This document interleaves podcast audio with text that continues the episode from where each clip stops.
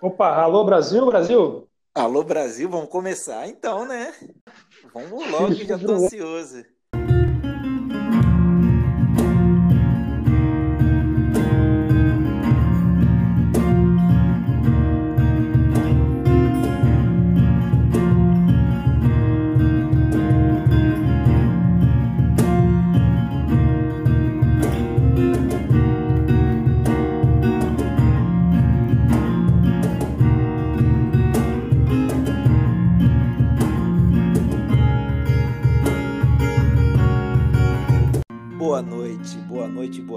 Está no ar novamente nosso podcast, aquele podcast tão esperado, podcast do horário nobre, aquele podcast único, né?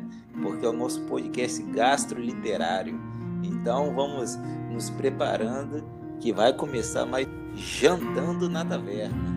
E hoje, gente, é um dia especialíssimo, né?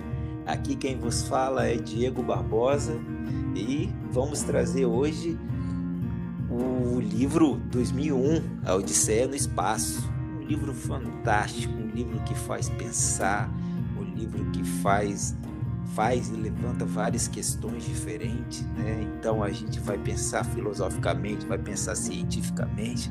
Então vai ter muita coisa legal hoje e tenho certeza que a discussão vai ficar muito além disso. Então é com você agora, meu querido. Cara, é exatamente o que você falou. Que livro, bicho. É um livro que você acaba de ler a última frase e fica olhando para o nada, tentando absorver, tentando interpretar, tentando assimilar tudo que você acabou de ler. Realmente é um livro com muitas camadas e a gente te convida aqui para penetrar até a mais profunda delas. Então você está agora com o Diego Barbosa, Gustavo Martins e te convidamos a passar essa hora da janta com a gente. Eita, aí é, nosso horário nobre vai ser hoje espacial, né? É, é um livro que tem várias características muito interessantes, né? Uma das características é que esse livro ele é um livro e roteiro ao mesmo tempo, né? O escritor e o, e o diretor do, do filme, né? Odisseia no espaço, eles escreveram ambos assim concomitantemente. Então foram quatro anos, né, para ficar pronto tanto o livro quanto o filme, que tentaram buscar fazer algo inédito na ficção científica, né? Então imagina a quantidade de estudo, gravações, adaptação de roteiro. Então é um livro que foi feito para ser um clássico, assim como um filme. Então, sem mais delongas, vamos passar, né? Gusta, começa aí o resumo.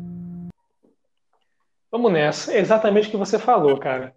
Ele foi criado para ser um clássico. Porque você junta Arthur Clarke, que é um dos maiores escritores de ficção científica, com Stanley Kubrick, né? Cada um liderando uma frente. O Stanley Kubrick fazendo o filme, o, o Arthur Clarke fazendo o livro, e eles lançam quase que simultaneamente, né? No ano de 1968, um ano histórico aí para a cultura mundial. E interessante é que livro e filme foram lançados antes do homem pisar na Lua. Então, a riqueza de detalhes que eles apresentam, principalmente no livro, é uma coisa muito impressionante.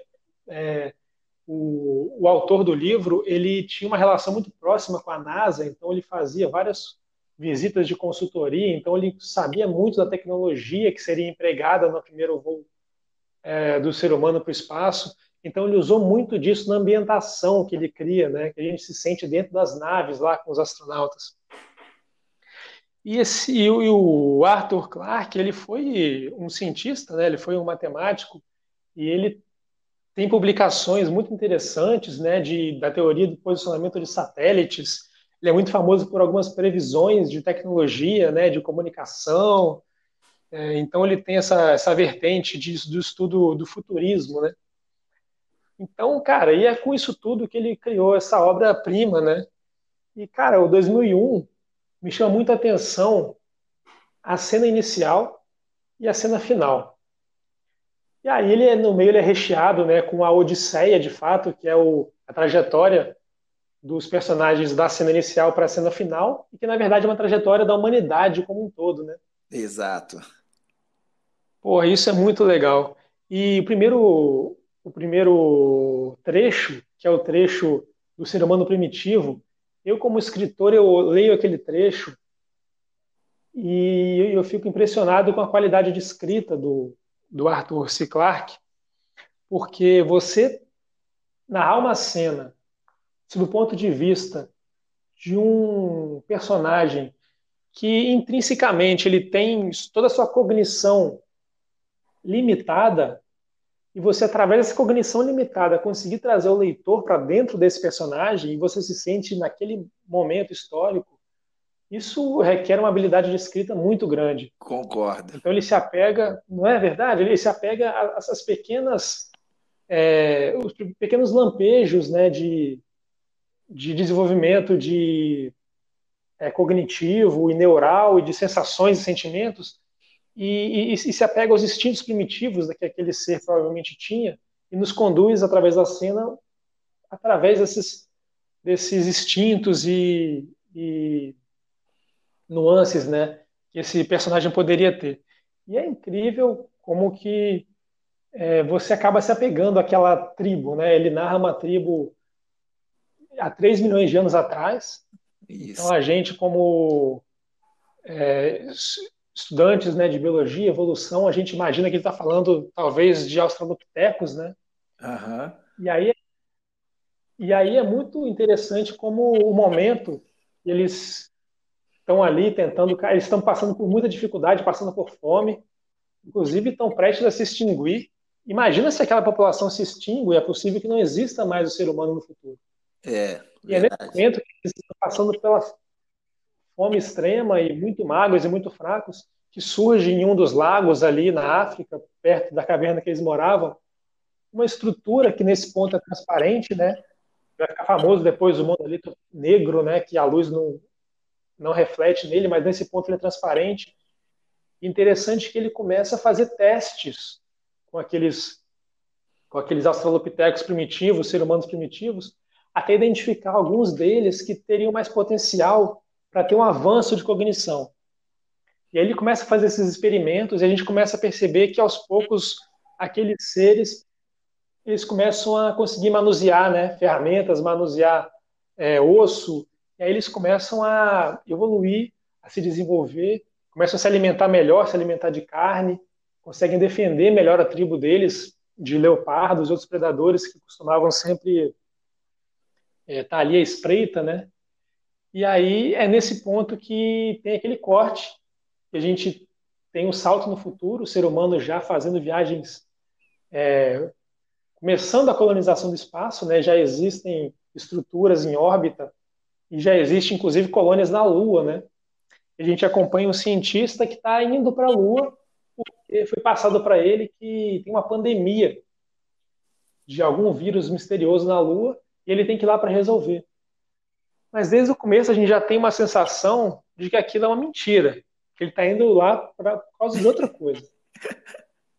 Desde o começo ele tem umas conversas com os russos, e os russos nesse ponto já são aliados dos Estados Unidos, e aí, cara, chegando lá, eu acho que, a gente pode deixar o chegando lá para depois para a sessão de spoiler, né? Por mais que é um livro bastante antigo, mas muita gente não leu. Vamos guardar isso aí para a sessão de depois de spoiler, que é uma história fascinante e todo mundo vai adorar conhecer. Boa, Gusta. É isso aí, cara. Eu acho que a minha parte do resumo aí eu não tenho muito o que falar, não. Você deu aquela resumida fantástica. É um livro que realmente trata da, da história da nossa espécie, né? Então, não só da nossa espécie, mas do, vamos botar assim, dos humanoides, né? Então, provavelmente ele vem contando a história desde os é, australopithecus afarenses. E, e, realmente aconteceu isso, na, a gente já sabe, né, na evolução humana, de quase momentos de quase extinção, no qual Existem marcadores genéticos né, que mostram que, que a, a, nossa própria espécie passou por momentos de gargalos genéticos, né, de quase extinção. E isso é muito legal, né? Eu achei muito legal, interessante. E você vai mergulhando numa ficção que no começo o, autor tenta uma distopia, né? Que é tipo botam num futuro onde acabou a Guerra Fria e todos os, os problemas foram resolvidos e a humanidade está numa unidade para explorar o espaço, né? É muito legal que em 1968 ele pensou um 2001 tão tão avançado, né? É, eu acho muito interessante.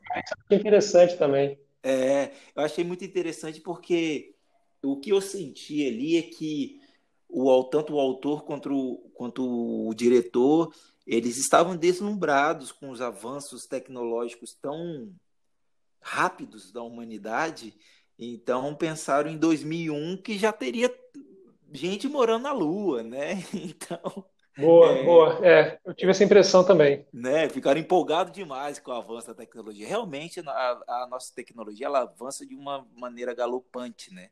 Mas não é esse ponto.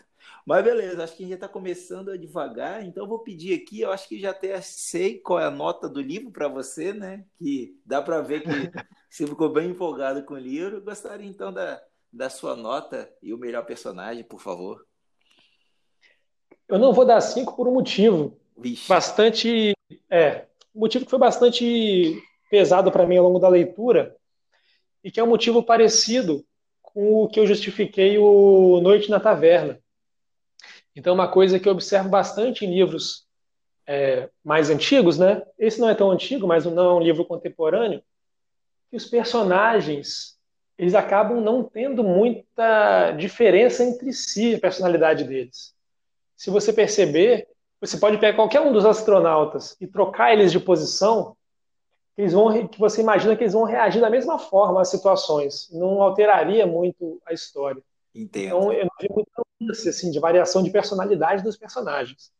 Então, é por isso que eu não dei cinco. É, poderia até cair para quatro por causa disso, porque os personagens é o que a gente acompanha ao longo de todo o, o livro. Mas, cara, o, o trecho inicial do livro e o trecho final foram tão espetaculares para mim que eu vou dar 4,5, apesar dos personagens. Legal, boa. E aí, cara, o melhor personagem para mim, eu gostei muito do, do Australopithecus lá. O, cada tradução tem um nome diferente para ele, né? Eu acho que é. eu vi foi o Papa da Lua. Isso. E aí, gostei muito dele, mas o meu voto vai ser pro Hal. o Hal a inteligência artificial da nave. E, cara, no, no, até aquele ponto, é, a gente está acompanhando a ambientação na nave, né? Então acaba a, gente acaba começando a quase se incomodar com uma certa monotonia quando o Hal entra e começa a bagunçar tudo. E ele começa a fazer umas, umas viagens assim, ele entra em conflito, né? Dentro da inteligência artificial dele, acho coisas muito interessantes. Então eu vou, meu voto vai no, no Hal. Boa.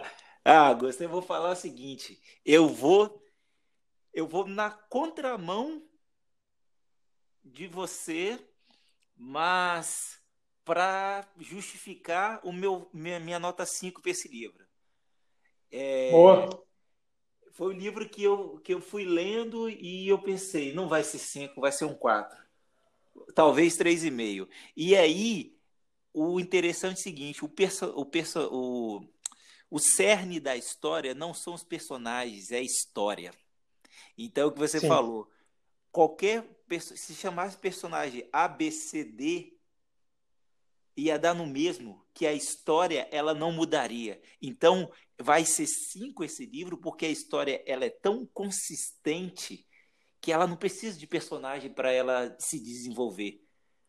Então, a minha, o meu, a minha nota é 5, cara. Eu achei fantástico. E agora, pela primeira vez, a gente concorda no personagem.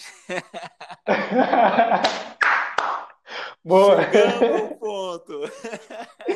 É o quarto episódio. Esse dia ia chegar, com certeza esse dia pode chegar. Com certeza. E o negócio é o seguinte: eu vou, eu vou escolher o Hall por um motivo que ele representa bem o ser humano, mesmo sendo uma máquina. Eu vou deixar só hum. essa frase agora, porque a explicação mais aprofundada vai ser na análise filosófica. Certo? Então, exato. Então, já que eu já puxei aí a, a pegada, vamos começar então agora o momento da nossa Análise filosófica. Puxa o fio.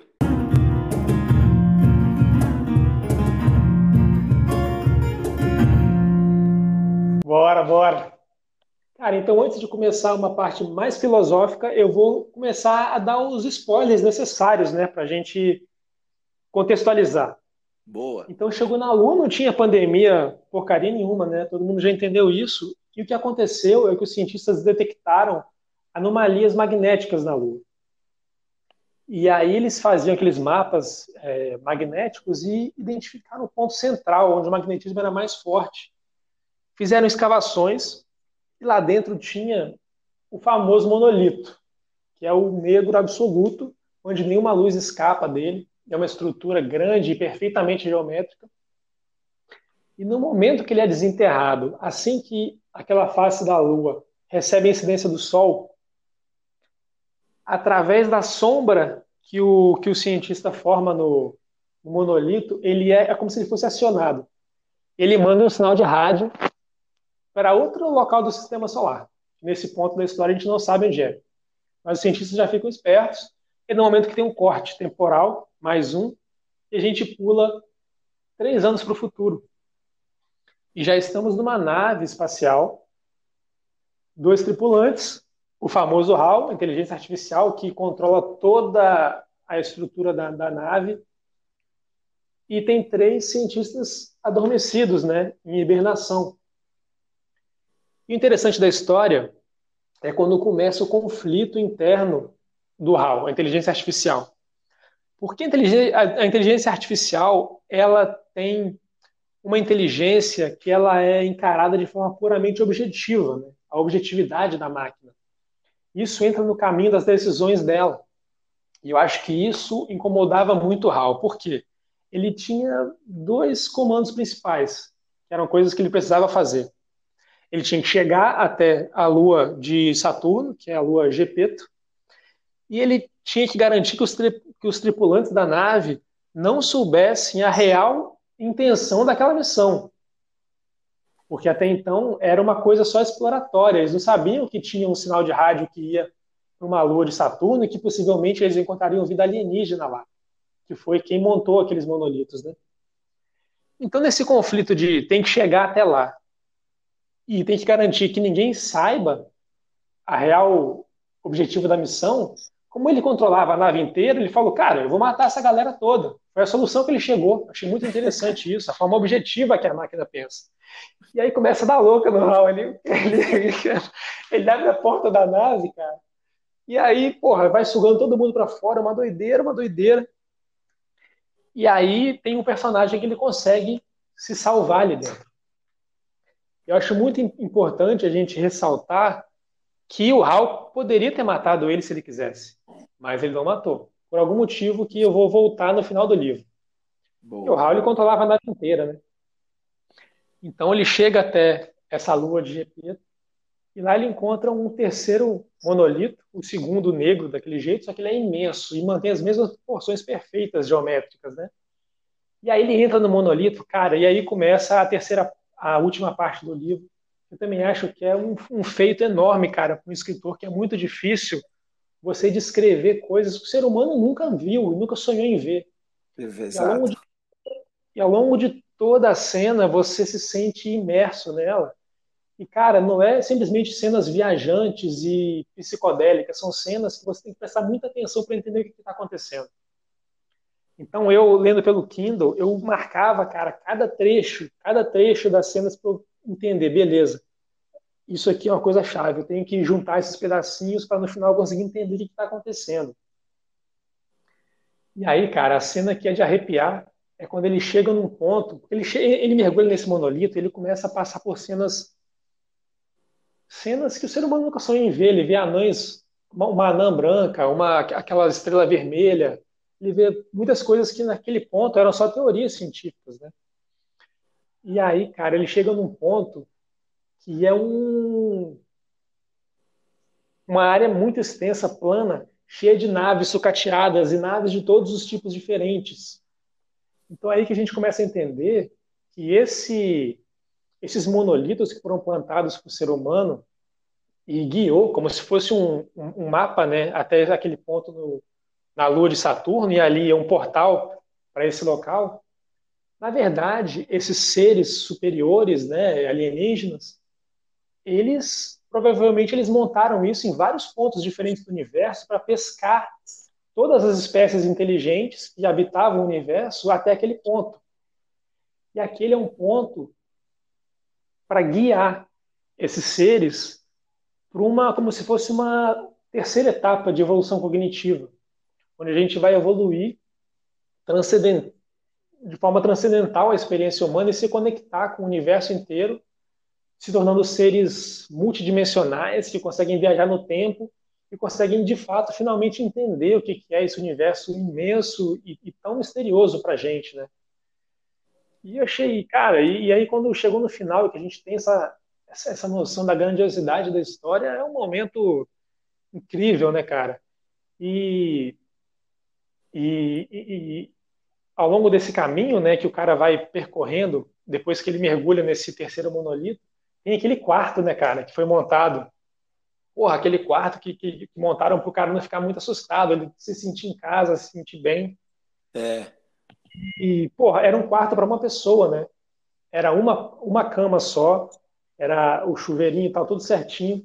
E é por isso que eu acho, eu vou retomar aquele ponto que eu tinha falado, eu acho que, dentre as ações do HAL, também tinha alguma manipulação dos, dos alienígenas que eles queriam garantir que exatamente aquele ser humano e pelo menos que apenas um ser humano chegasse lá.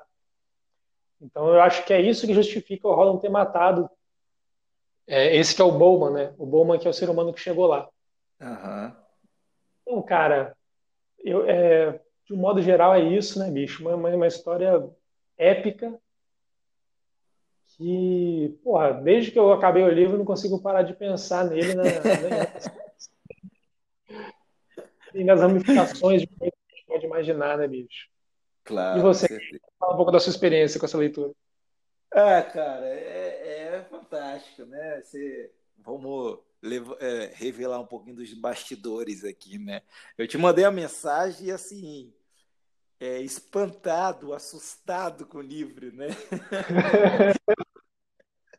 é tanta informação densa e complexa que eu demorei, eu fiquei andando pela casa e pensando, e eu falei, nossa, aí começou a, a sentar na cabeça. Eu vou levantar aqui algumas questões interessantes, né? E depois eu vou entrar um pouquinho mais na parte filosófica. É, no começo eu, eu fiquei chateado, né? Você citou aqui nós como biólogos aqui, estudantes de evolução, é, fiquei bolado quando fala do, quando ele cita a herança de caracteres adquiridos, né? Eu falei, putz, 1968, o cara tá falando de lamarquismo ainda, né? Cara, isso não me passou despercebido. Não, não, não, não captei isso.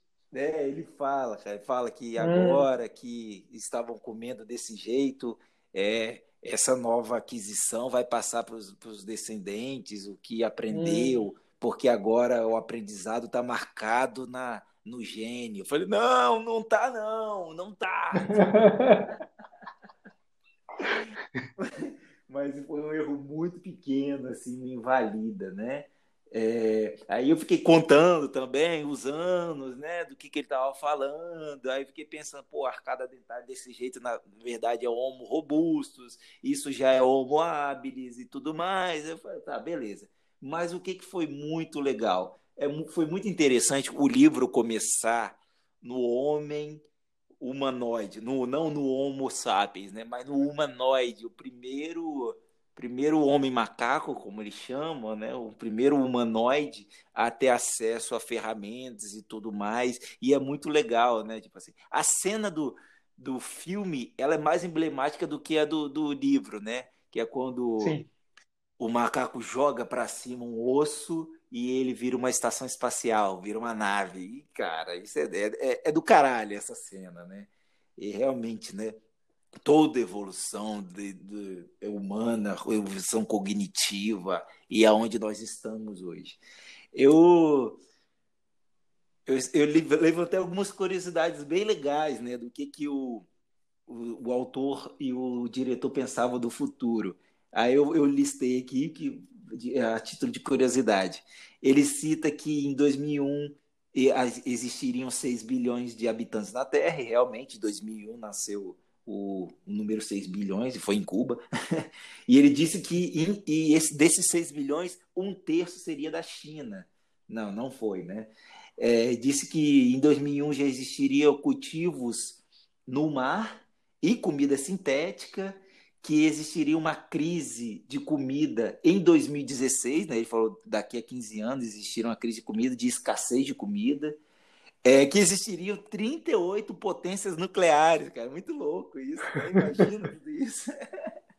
Aí ele fala já de tecnologias bélicas, que seriam a radiohipnose, doenças sintéticas para guerras biológicas, né? Uma coisa muito louca, assim. Né? Então, isso é tudo coisa ainda do que se passava na, na Guerra Fria, né? Os caras estavam no meio da Guerra Fria. Então, tipo, falavam muito de, de tecnologia nuclear, tanto que ele cita que a tecnologia, que a energia do futuro seria nuclear, e a gente sabe há muito tempo que não é a energia do futuro, né? ele tratou em 2001 como a União Soviética ainda tivesse se mantido, né, cara? É muito interessante isso. E você via o, o quão a União Soviética era forte na época para o autor pensar, não, cara, do jeito que a União Soviética é, ela vai existir em 2001, né? Uma coisa interessante que o autor ele trata um futuro sem igualdade de gênero. Porque quando ele fala da, da estação espacial, ele fala que tem 1.100 homens e 600 mulheres. Então, ele não trata num futuro que já tem igualdade de gênero, isso me chamou a atenção.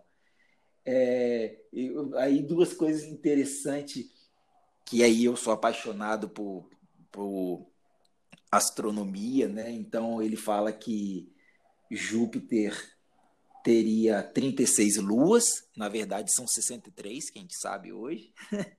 Ele fala que Saturno teria 15 luas, na verdade são 42, e ele afirma que a Lua nunca fez parte da Terra. E a teoria de hoje é que a Lua foi formada por um, por um choque com outra massa né, do sistema solar, que tinha aproximadamente 60% do tamanho da Terra, e esse choque gerou uma espiral no qual a Terra continuou, ela ganhou 40% a mais da massa que ela tinha inicialmente e gerou a Lua, né? Então a Lua e a Terra elas são basicamente feitas do, do mesmo tipo de, de composto inicial, né? Então é uma teoria de agora que na época e o, o, o, autor afirma que, que as rochas coletadas na Lua mostram que a Lua nunca fez parte da Terra. E na verdade é o contrário, né? Em, em 1969, quando o homem pisou na Lua e trouxe amostras da Lua, ficaram intrigados, tipo assim, pô, é a mesma rocha que tem na Terra, o que está acontecendo aqui, né?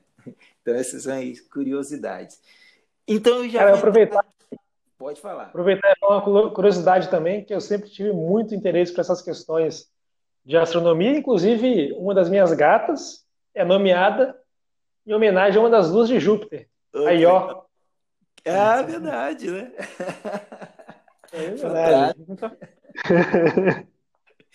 e, e, aí, entrando naquela parte do hall, agora eu vou falar o porquê que o hall é tão fantástico. É, quando falaram da inteligência artificial, foi dito o seguinte: os cientistas conseguiram decifrar o cérebro humano, as conexões do cérebro humano e é, conseguiram desenhar inteligência artificial. Ou seja, a inteligência artificial, o HAL, né, ele, ele pensa como um ser humano. Ele é, a, o HAL ele é baseado na, no cérebro humano. E aí é muito interessante porque o HAL tem um defeito. Isso é muito fantástico porque é uma antropomorfismo. Opa, ele vira antropomórfico, ou seja, ele erra porque ele é baseado no cérebro humano. É óbvio que ele vai ter defeitos. É óbvio que ele vai ter um momento de, de ego, um momento de vou fazer isso que é errado, mas é para um bem maior, igual ele faz. E é, e é muito fantástico porque realmente, se ele foi moldado no cérebro humano, o humano não é perfeito então, consequentemente, o rol não é perfeito. E eu achei essa sacada muito boa, cara. Então, por isso que, que o rol, para mim, ele é tipo assim: o humano quer ser perfeito, mas quando ele atinge a perfeição, ele é só humano. Falei, e ele, inclusive, começa a querer enganar os astronautas, né? Exato. É um... Exato. Que, que, tipo, eu lembrei muito da, da razão e da vontade, porque quando Enquanto o Hall ele foi extremamente racional, racional, racional, ele era perfeito, mas ele tem um defeito da vontade. E isso acabou levando para o lado mais humano, né? E eu falei, nossa, que tapa de luva, né? Cara, em relação a isso, eu gosto de chamar uma atenção também para a importância da ficção científica na sociedade. Porque muitas uhum. pessoas encaram a ficção científica como uma coisa de entretenimento, né? Mas eu acho que, além de ser um excelente entretenimento para quem gosta, ela tem essa importância de nos fazer confrontar possíveis problemas que a gente vai ter que enfrentar no futuro. Exato. E a artificial, cara, ela está começando a surgir agora, é, há alguns anos já, e cada vez se desenvolvendo mais, isso já é uma realidade. Ela está sendo planejada levando em conta os problemas que ela pode trazer, que foram trazidos para nós com base na ficção científica. Então isso é muito interessante. Com certeza. Não, com certeza. O, o diretor ele sempre teve essa pegada, né? Uma coisa, os filmes dele sempre trouxeram é, questões, né? Questões muito humanas, assim, interior do filme, assim. Então é, é, uma coisa fantástica. Eu achei muito legal, você estava citando aí a parte que ele entra no, no monolito, e eu achei, eu, eu senti um anseio de mostrar o que estava sendo descoberto. Então, quando fala da anã branca e anã vermelha, né, que são duas possibilidades do fim de uma estrela, e são sistemas de, de duas estrelas, né? Então, esses sistemas de duas estrelas começaram a perceber que no universo, nas, nas galáxias, eles são muito mais comuns do que o sistema de uma estrela só, que é o nosso sistema solar. Então é tipo estava sendo apresentado um humano que o que ele conhece do universo ele não sabe nada. A outra coisa é que quando fala assim é, no monolito, quando o que achou que era o teto, na verdade ele viu um poço sem fundo com estrelas. Na hora eu pensei, buraco de minhoca. E aí, hum. onde ele passava, nessa, nessa, sei lá, nessa quarta, quinta dimensão do, do, do, universo, existem vários buracos que você vai parar em vários lugares diferentes do universo. falei, puta merda! são os buracos de minhoca, né? Essa, essa, esse furo no, no tecido universal, né? Então você o, o, o distâncias aí através do espaço-tempo. Falei, nossa, cara, já tá nessa pegada aí na, na, na hora. Eu lembrei de Interestelar, né? Toda aquela cena que o tempo Sim. vai passando, né? Que o tempo fica parado no momento, às vezes ele passa muito rápido e parece que não passou. E essa dualidade, né? Dualidade não, é, é mais que dualidade, porque já é uma quarta dimensão. Então, do tempo, espaço, tudo mais, eu fiquei é, chocado com isso. E agora, pra, acho que a parte mais fantástica para mim, agora já fechando a, a parte, a minha análise filosófica, é que o personagem ele vai envelhecendo, né, quando vai passando dos, dos cômodos e é, o tempo está passando e você não consegue entender como o tempo está passando. E aí ele se prepara para morrer, né? E na verdade ele está renascendo. Então ele absorve todo tipo de informação e volta para a Terra né? E tem aquele desfecho lá, né? Que, que no, realmente no filme é, tem um. Eu acho, na verdade, o livro foi muito melhor do que o filme no, no final, achei bem mais fantástico. Então, o que, que ficou na minha, na minha cabeça? É, ali eu tenho uma frase: o renascer é o conhecimento. Hum. A próxima fase da evolução humana é adquirir um conhecimento que o ser humano não tem. E com isso, o ser humano vai ter um poder que ele não tem noção, porque também não tem noção desse próximo conhecimento. Então é tipo desvendar essa quarta dimensão, essa quinta dimensão, uma, uma, uma viagem espaço-tempo através do, dos buracos de minhoca e tudo mais, o que tem dentro de um buraco negro é, é um poder de conhecimento que ninguém sabe como que o ser humano vai lidar com isso. Então eu achei uma coisa fantástica. Então o, o final em aberto, ele não é um final em aberto, é um final final. É um final que a gente. Por que, que, que é um final final? É um final que a gente não sabe o que, que é. Então, tipo, ele tá. Ele terminou e continua em aberto ao mesmo tempo, porque é uma fase que a gente não chegou. E eu falei, nossa, cara, me bate, por favor. O que, que você fez comigo? Acabou comigo, cara. Então... Você acredita, cara, que existe uma continuação desse livro que eu descobri? Então, eu estava vendo alguma coisa sobre isso também. É verdade isso? Teve mesmo? 2010 o nome dele. Ah, cara, que legal. A gente podia dar uma olhada depois, né? Quem sabe um, uhum. Futuro episódio.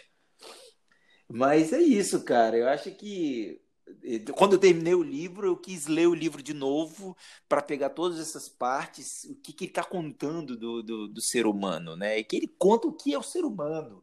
O livro, o livro, o, o 2001, Odisseia no Espaço, ele não fala de 2001, não fala de Odisseia e nem fala de espaço. Ele está contando o que é o ser humano. É isso. Para mim é isso. É isso. Você quer entender o que é o e ser é, humano? é muito em função da definição do ser humano, né? Evolução Exato. cognitiva. Exatamente. E tipo assim, e, que o que o ser humano tem na mão, o poder cognitivo, ele muda tudo à sua volta. Isso é um, é um poder muito grande que tem que saber ser usado. Então, resumindo a minha análise filosófica, o livro é sobre o ser humano e as suas responsabilidades para o que ele é. É isso para mim, cara. Então, fechando. Sensacional. Aqui, né? Então, aqui fechando minha análise, gostaria então que você continuasse aí, que me desafiasse um pouco com alguma pergunta. O que, que você acha? Eu vou te mandar, mas antes, cara, você me deixou com essa sua frase final, você me deixou igual eu fiquei quando eu acabei de ler o livro. Opa! Porque, cara, quais são as nossas responsabilidades a partir do momento que a gente adquire uma evolução cognitiva como a nossa, né, cara? pensando assim em relação ao nosso próprio planeta. A gente Sim. sabe muito pouco. Nosso próprio corpo, a gente sabe muito pouco. Claro. Os mistérios do nosso cérebro. Então, cara, a gente tem muito a evoluir ainda. E que pena que a gente não conta com um monolito aqui para ajudar a gente, né? A gente está por nossa conta. Boa, e boa, aí eu vou boa. chamar então a pergunta bomba, cara. Porque esse livro ele é um livro tão rico que a pergunta bomba vai ser, vai ser, porra, vai ser tensa. O livro é a bomba. O livro é a bomba. Manda ver. Então, vai, é muito em função dessa, desse seu desfecho final. Então, acho que você vai sair muito bem. Porque nós somos os seres é, racionalmente mais evoluídos do nosso planeta. Temos essa responsabilidade e uh, por muitos e muitos anos nós temos muita curiosidade, né? Quando olhamos para cima, olhamos para o universo e tentamos entender todos os mistérios, né? Escondidos nessa imensidão de espaço. Eu queria entender o que, que você pensa em relação a isso, no sentido do, do que, que nos limita a entender o universo. É simplesmente uma limitação tecnológica que nós não alcançamos ainda, existe um componente de cognição, por mais que a gente avance a tecnologia e aumente o detalhamento dos nossos dados, a gente jamais vai conseguir alcançar simplesmente por limitações cognitivas e dimensionais que nós possuímos. Boa. É, cara, eu acho que é o seguinte. Eu acho que o que a gente chama de limite é momentâneo, né? Então, quando admitiu-se que depois do mar tinha outro continente, surgiu outro limite. Quando admitiu-se que a Terra não era o centro do universo, teve esse outro limite. Quando admitiu-se que o Sol não era o centro do universo, teve esse outro limite. Então, hoje, o nosso limite é como que a gente viaja pelo universo, como que a gente é, trabalha, né? como que a gente manipula o tempo. Então, a minha resposta para isso é o seguinte: o nosso limite a gente faz a partir do momento que a gente avança. Então, os, não existe limites. Os limites são que os, os humanos criam para dar o próximo passo. Nós somos seres que, que criamos, que precisamos de respostas. Então, é, isso é ciência. Né? O, a ciência ela surge da, da, da curiosidade humana, da necessidade humana de obter respostas. E ela evolui dando novas perguntas. Então, os limites, eles são momentâneos. O nosso limite hoje é o que é um buraco negro, o que é um buraco de minhoca, como a gente manipula o tempo. Quando a gente chegar nesse ponto, a gente vai mais para frente. Então, então os limites estão para a gente, pela gente, e baseado em tudo isso, em tecnologia, o que a gente tem tecnologia, o que, gente, o que, que é para a gente ser cognitivo, que hoje a gente entende muito mais do que a gente é, né, do que antes. Então, acho que minha resposta é, de certa forma, vaga, mas é, vamos dizer assim que eu acredito que os limites são temporais. Excelente, excelente. E a história da ciência vai muito de encontro com essa sua resposta. Né, excelente. É, e aí, cara, eu tô aqui, na verdade, eu tô com, eu tô com duas perguntas aqui para você, cara. Eu tava com duas. eu vou fazer, eu vou fazer uma e eu vou fazer o seguinte, eu vou fazer essa e a outra eu vou sugerir que nós dois respondamos, pode ser? Pode ser. Então, beleza. A pergunta é o seguinte, pensando no próximo estágio da evolução humana, né? É, como Homo sapiens, não vira outra espécie, da nossa, vamos botar assim, da nossa humanidade, né? Qual você acha que é o próximo passo? Pode ser é, intelectualmente, pode ser na parte tecnológica, qualquer, você pode escolher e dar uma resposta só. Qual você acha que é o próximo passo, que é evidente, né, pelos processos históricos que nós estamos, e qual, na sua vontade, você gostaria que fosse o próximo passo? Cara, então agora eu vou dar uma de Arthur Sir Clarke, né? o cara previu tanta coisa, agora é minha vez. Cara, eu me interesso muito pelos avanços da inteligência artificial. Eu vejo muitas entrevistas do Elon Musk, né? Que ele gosta de falar sobre isso. Sim. E, cara, é, muitos estudiosos, eles entendem a inteligência artificial como uma possível ameaça a a sobrevivência do ser humano no planeta. Então, uma evolução pragmática e, de certa forma, até necessária, nossa tecnologia vai avançar para esse ponto, é a gente cada vez mais se conectar com essas máquinas que nós estamos criando. E eu acho que a próxima etapa de evolução vai ser um ser é, que é misto. Ele é, ele, ele, é, ele é humano, mas ele tem tantos componentes que já estão intrinsecamente conectados com, com inteligências artificiais que uma coisa vai ser indistinguível da outra.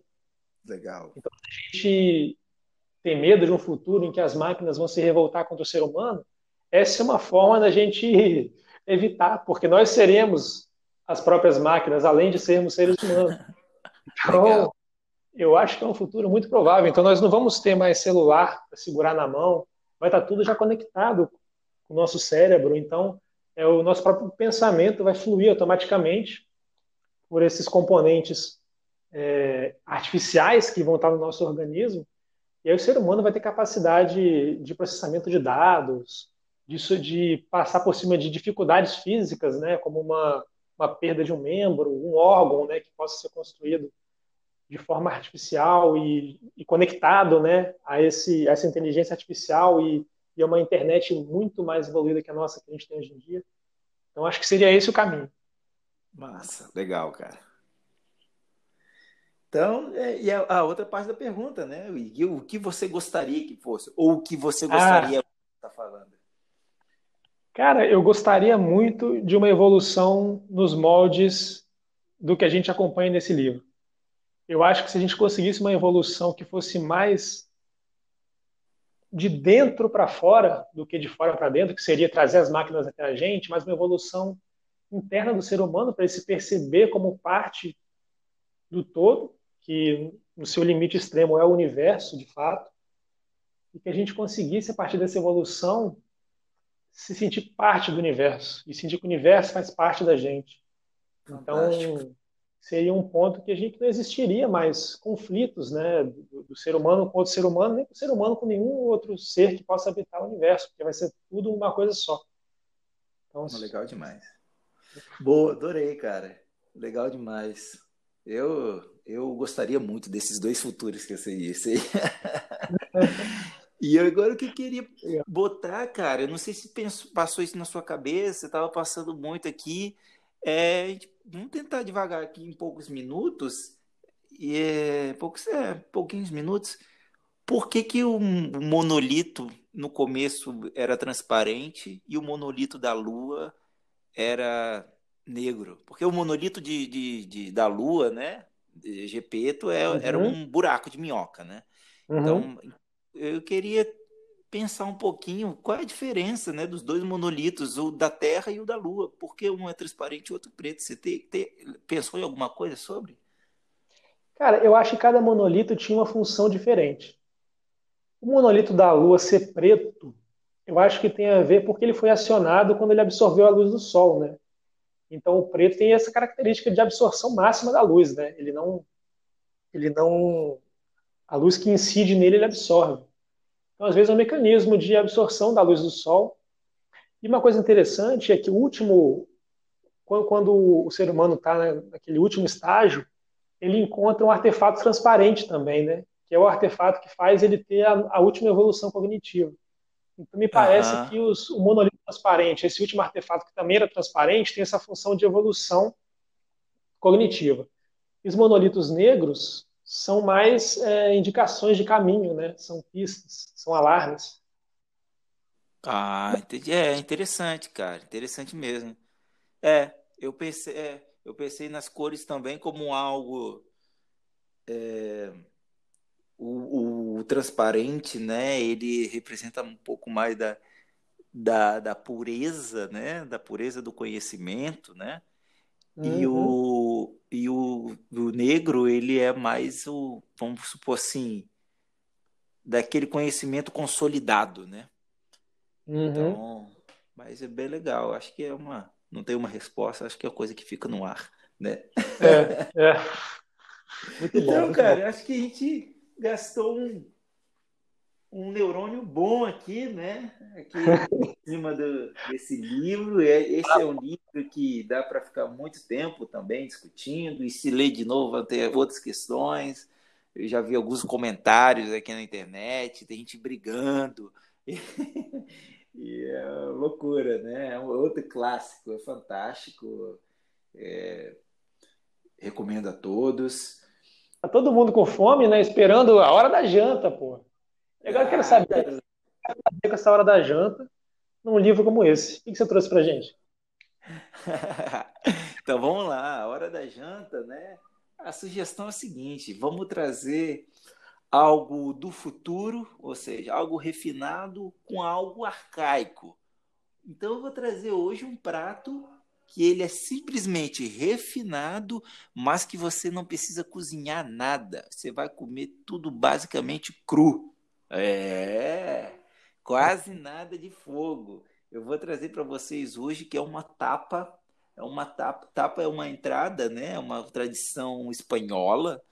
Então, é uma entradinha assim com uma torradinha com alho, um molhinho de tomate e um ramon serrano por cima. Ó, coisa fantástica. É, rapaz, é. Ramon Serrano, para quem não sabe, é o presunto cru, né? Então, tá ali tudo na mão, é só enrolar, passar, comer uma coisa super refinada, super saborosa e tenho certeza que para quem vocês passarem, vão falar: nossa, o que, que é isso? Faça mais, faça mais dessas tapas, que é o que sempre aconteceu comigo. deixa, deixa a receita aí na descrição, vocês vão ver que é muito fácil, muito tranquilo de fazer e garanto 100% de sucesso.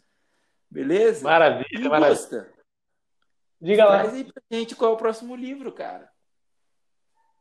Pô, então tá. Próximo livro que eu convido vocês a acompanhar no, na próxima semana é simplesmente outro livro para explodir nessa cabeça aqui, né? Não sei como é que a gente vai fazer para ter numa semana 2001 Odisseia no Espaço e na semana seguinte Revolução dos Bichos, que é mais Eita. um livro famosíssimo e que já estragou a cabeça de muita gente por aí.